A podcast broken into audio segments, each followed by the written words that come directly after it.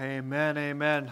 I love Christmas songs and singing those things together is powerful and profound. But before we get any further, there's one more announcement that I forgot to make uh, this morning. Uh, Isaac Meetsma is here with us, and he's uh, grown up through our student ministry here. Many of us know his family. They've been heavily involved in Covenant Christian Forever and stuff as well. And Isaac and Leah got engaged very recently here. So huge congratulations to you guys.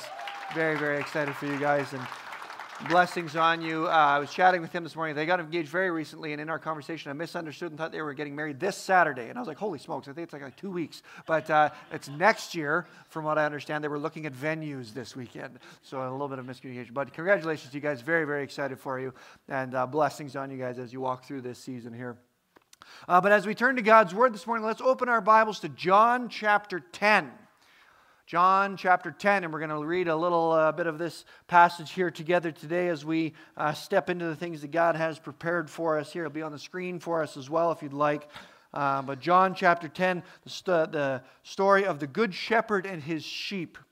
So we're going to read this together. John chapter 10, we're going to start in verse 1. Jesus is speaking here to the Pharisees, and he says this Very truly I tell you, Pharisees, Anyone who does not enter the sheep pen by the gate, but climbs in by some other way, is a thief and a robber. The one who enters by the gate is the shepherd of the sheep. The gatekeeper opens the gate for him. The sheep listen to his voice. He calls his own sheep by name and leads them out. When he has brought out all his own, he goes on ahead of them, and his sheep follow him because they know his voice but they will never follow a stranger. In fact, they will run away from him because they do not recognize a stranger's voice. Jesus used this figure of speech, but the Pharisees did not understand what he was telling them. Therefore, Jesus said again, Very truly I tell you, I am the gate for the sheep. All who have come before me are thieves and robbers, but the sheep have not listened to them. I am the gate. Whoever enters through me will be saved. They will come in and go out and find pasture. The thief comes only to steal and kill and destroy. I have come that they might have life and have it to the full. I am the good shepherd. The good shepherd lays down his life for the sheep. The hired hand is not the shepherd and does not own the sheep. So when he sees the wolf coming, he abandons the sheep and runs away. Then the wolf attacks the flock and scatters it. The man runs away because he is a hired hand and cares nothing for the sheep. I am the good shepherd. I know my sheep, and my sheep know me, just as the Father knows me, and I know the Father, and I lay down my life for the sheep. I have other sheep that are not of the sheep pen. I must bring them also. They too will listen to my voice, and there shall be one flock and one shepherd. The reason my Father loves me is that I lay down my life only to take it up again. No one takes it from me, but I lay it down of my own accord. I have the authority to lay it down and the authority to take it up again. This command I received from my Father. The Jews who heard these words were again divided. Many of them said, He is demon possessed and raving mad. Why listen to him? But others said, These are not the sayings of a man possessed by a demon. Can a demon open the eyes of the blind? The gate and the good shepherd, the way and the guide. The word became flesh. Not just to teach us, but to be everything that we need. And only in Him we can know life. Have you come to the gate? Do you know the voice of the shepherd? Amen. God is good and He's here with us. This morning we're continuing our series that we started last week in this Advent season, looking at the reality of the incarnation, what it means that God became human, what it means that the Word became flesh. This year we've been exploring that idea of the Word, exploring nature and power and purpose of Scripture, what it is and what it means for us, what God has given to us, and what He means for us to do with it, how He has revealed Himself to us in these pages. And it's been an amazing journey walking through the different pieces of Scripture, the different facets of God's revelation of Himself, hearing His voice in these different ways and seeing His people grow and change as He journeys alongside them, leading them and teaching them, providing for them, protecting them, caring for them, revealing relationship. And the nature of connection that He created us to experience with Him. And in that journey, we saw the power of the presence of God and the pain and the struggle of his people as they fell into sin and fear and God's grace as he worked to bring them back to obedience and life. Scripture is a journey. And in its pages, we see the love of God revealed to us as he journeys with his people. But this Advent season, now we come to much deeper truth, a deeper reality, a deeper revelation of God's presence as we seek to understand that the Word is more than a book. The Word is more than stories. The Word is more than teachings given to us. The Word is a person Jesus. And He came, He was born, He lived, He died, and He rose again to show us that relationship is about more than following a book, it's about becoming alive in Him. Jesus is the living Word, and knowing God is knowing Him. Knowing the Word is knowing Him. Knowing life is knowing Him.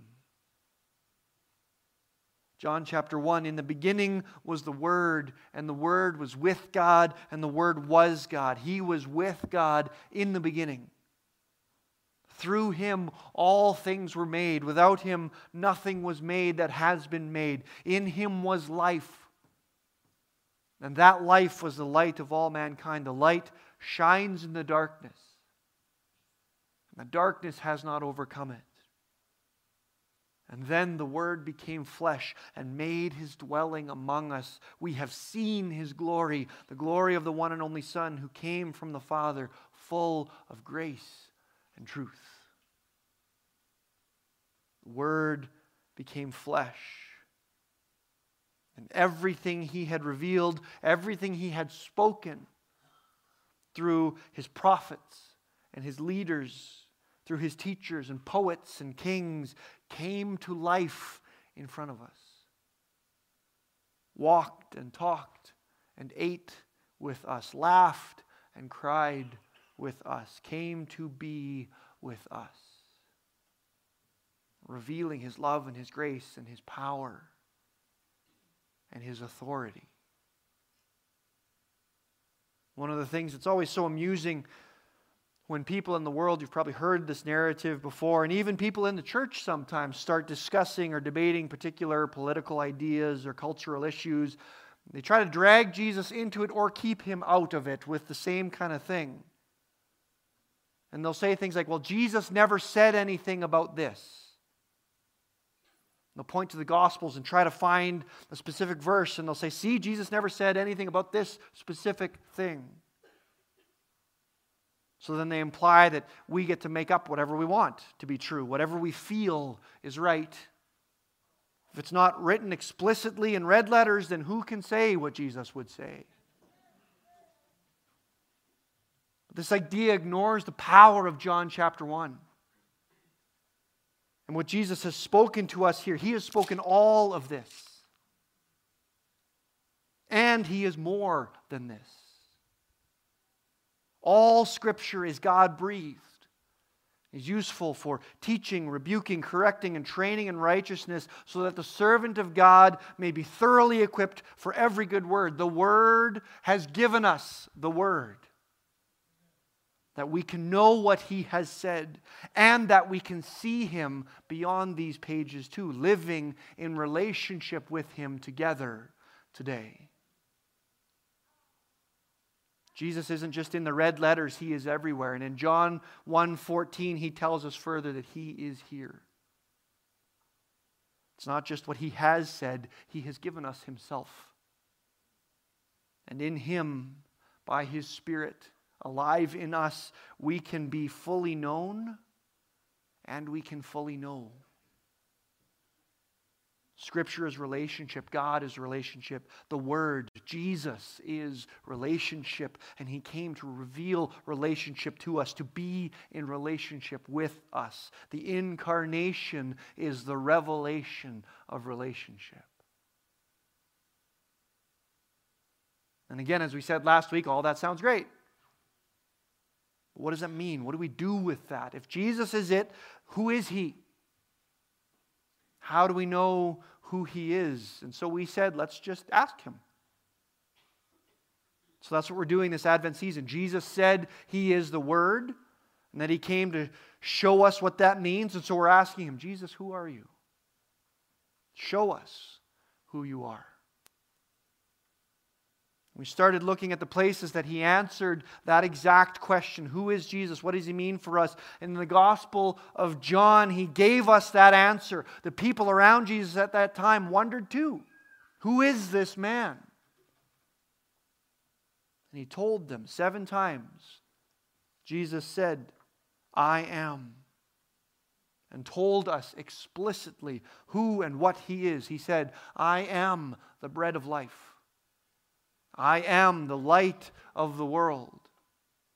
I am the gate. I am the good shepherd. I am the resurrection and the life. I am the way, the truth, and the life. I am the true vine.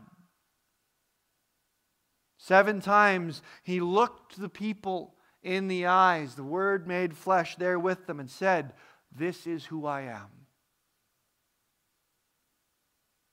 And for the most part, we haven't really liked his answers. Our sinful hearts don't want to submit. We don't want to see. We don't want to follow. Because it means we have to change.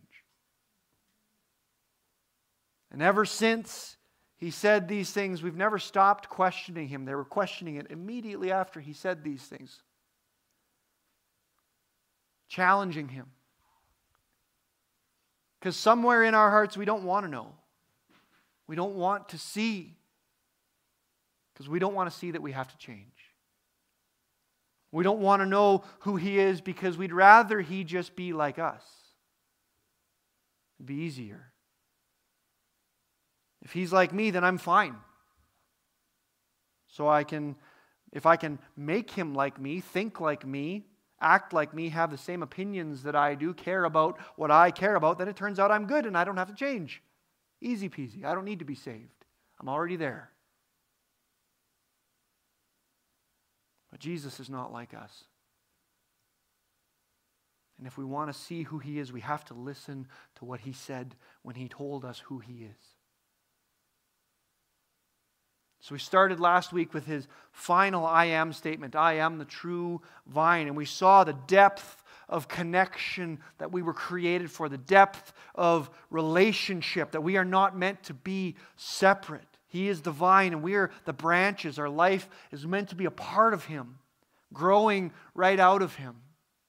His presence alive in us that we can bear fruit and be pruned and shaped by the hand of the gardener, made fully alive in complete surrender. That's what Jesus wants for us. The life he desires for you, the life he was born for you to know. Now, this week, we're going to look at two of these pieces that are connected together here in John chapter 10 that He is the gate and He is the good shepherd. He is the way and He is the guide. When we come to this passage that we read this morning in John chapter 10, where Jesus is speaking to the Pharisees, calling them out and trying to help them see. But this story begins in the chapter before, in chapter 9, where Jesus heals a man born blind. And that leads to this teaching on blindness that he says. Sparks a huge argument with the religious leaders that saw this happening. This is an amazing story. And there's a lot of pieces in here that reveal our own hearts so clearly if we're willing to see it and be humbled by it. It's amusing to see just how human this story is. This man was blind from birth, and Jesus and his disciples encounter him on their journeys. And they have this interesting conversation where his followers ask Jesus about this blind man. Who sinned, they ask. Was it this man or his parents? Which speaks to the way that we see the world. When something bad happens to someone, something unfortunate, we so easily check down to how it's their fault. There must be some sin in their life. How easily we wonder if God's punishing us for something when we have a flat tire or something goes wrong, let alone when something truly terrible happens, like we have a really scary health diagnosis or a real tragedy. We wonder, what have we done to deserve this? Even people who aren't walking with God, we blame fate or destiny or some cosmic consequences for some bad action we must have done. Jesus' disciples wonder the same thing. Why is he blind? Whose fault is this? Jesus gives them this incredible answer. And if you understand it, please let me know, because I've been trying to figure it out. He says, Neither this man nor his parents sinned, but this happened so that the works of God might be displayed in him. As long as it is day, we must do the works of him who sent me. Night is coming when no one can work. While I am in the world, I am the light of the world. After saying this, he spit on the ground, made some mud with the saliva and he put it on the man's eyes. Go, he told him, wash in the pool of Siloam. So the man went and washed, and he came home seeing. So many incredible details in this story, and we don't have time to unpack all of them. One of them being, presumably, he was blind all the way to the pool. Jesus did this, and he went. This strange man spit on the ground, made mud, put it on his face, and told him to go, and nothing happened. Nothing changed. And he obeyed, walked in faith, and he was healed. We don't have time for all that. Read these things for yourself. Read this story and listen to what God is speaking to you, the way He healed him. Every healing Jesus did was unique. He spoke, He laid hands. Sometimes He wasn't even near the person. And here he made mud. Why the differences? What is God doing in all of these different places? But Jesus performs this miracle starting from a question that we too might ask. And then, after the people don't even believe what they're seeing with their own eyes, the story rings so real because it's just so us too. So the man went home and washed, and he came home seeing. Unbelievable. And what do people do? His neighbors and those who had formerly seen him begging asked, Is this the same man who used to see uh, sit and beg? And some claimed he was, and others said, No, no, he only looks like him.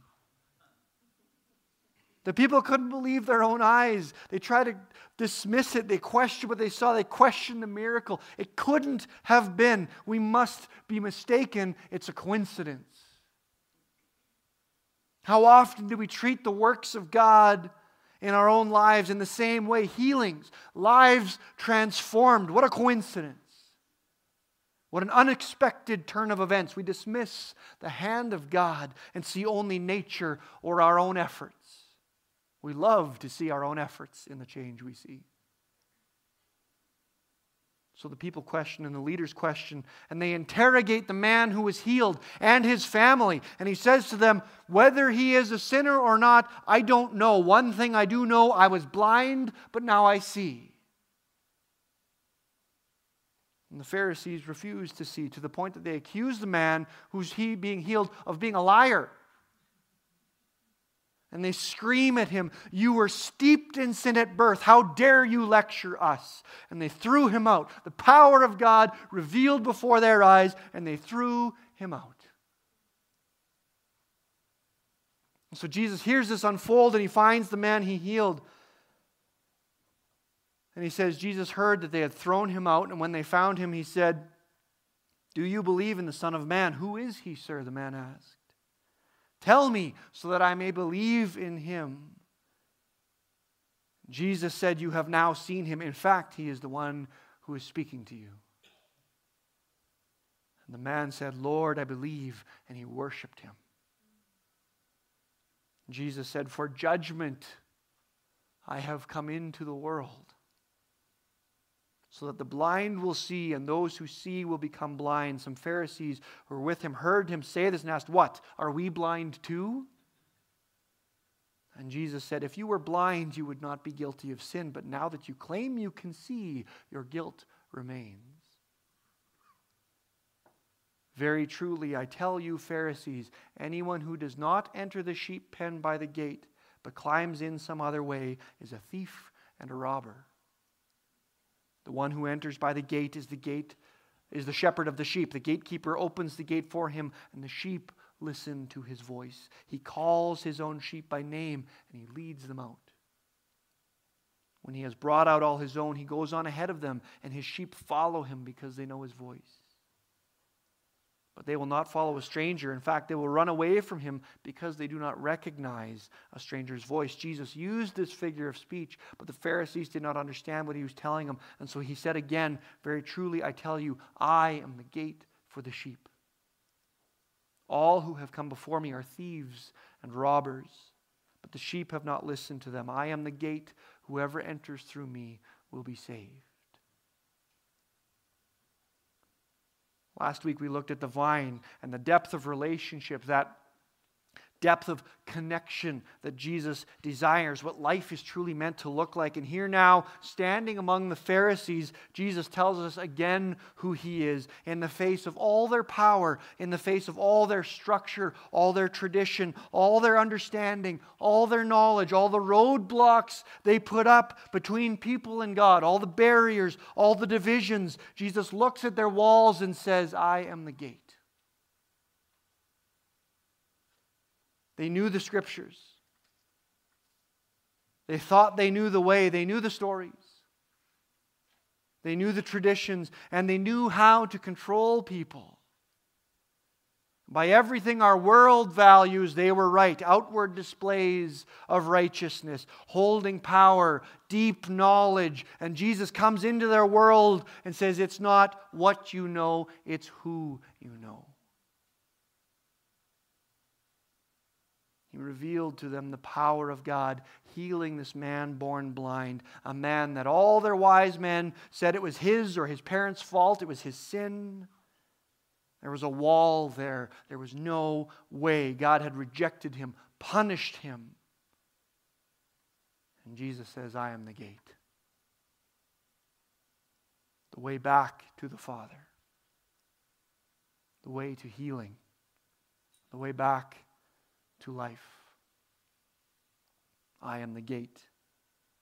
Whoever enters through me will be saved. They will come in and go out and find pasture. The thief comes only to steal and kill and destroy. I have come that they might have life and have it to the fullest. Abundant life. And then he goes further I am the good shepherd. And the good shepherd lays down his life for the sheep. I am the good shepherd. I know my sheep, and my sheep know me, just as the Father knows me, and I know the Father, and I lay down my life for the sheep. Jesus is the gate and the good shepherd. He is the way and the guide. And if we trust him, we will listen to his voice. There is no other way. The Pharisees thought they had it, and they didn't see it when it came. And our world thinks they have it, and they don't hear him when he calls because there is only one gate, no matter how religious you are, no matter how righteous you are, no matter how deep your conviction about what you think, your opinions on morality or goodness or salvation or life, there is no other way, no other gate but Jesus. There's no other shepherd, no other guide but Him. We want another way. We want to trust ourselves instead of someone else. We don't want to submit. We think we've got it figured out. We don't want to surrender. We don't want to believe that we can't fix things ourselves. But Jesus stands opposite of all of our instincts, all of our wisdom, and he calls us back to himself. Our world says things like, follow your heart. Jesus says, follow me. Our world says, be true to yourself. But Jesus says, whoever wants to be my disciple must deny themselves. Our world says, believe in yourself. Jesus says, believe in me. Our world says, live your truth. And Jesus says, I am the truth. And our world cries out, whatever makes you happy. And the Good Shepherd says, What will it profit a person if they gain the whole world and lose their soul? The shepherd is calling, leading us to the gate. And he laid down his life to make the way for us, and there is no other way.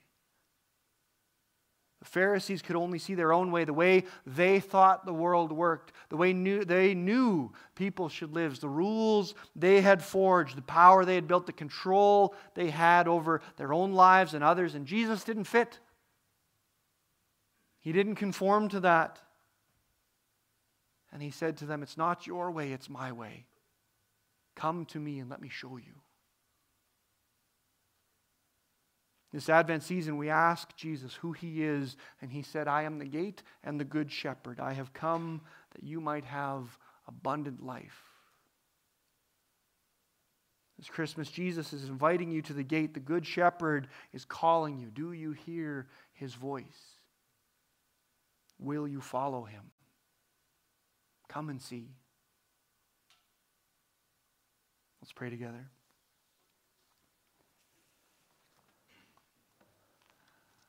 Father God, we thank you for your word here in these pages and your word alive in Jesus. We thank you that he came to reveal your word to us in fullness, who you truly are, and what you mean all of this to be. We thank you that the Good Shepherd was willing to lay down his life for us and that he could take it up again, conquering sin and death, making the way back to abundant life. Father God, we ask your forgiveness for all the places we still try to cling to our own power, where we still try to make our own way, where we still try to lean on our own understanding. Help us to surrender to the Good Shepherd, to come through the gate into abundant life pray that you would speak, that you would move this holiday season, this Christmas season. That as we meditate on these things, you would draw us deeper into that submission, into that surrender. That we would know the voice of the shepherd more and more. That we would go where he leads. We ask these things in Jesus' name. Amen.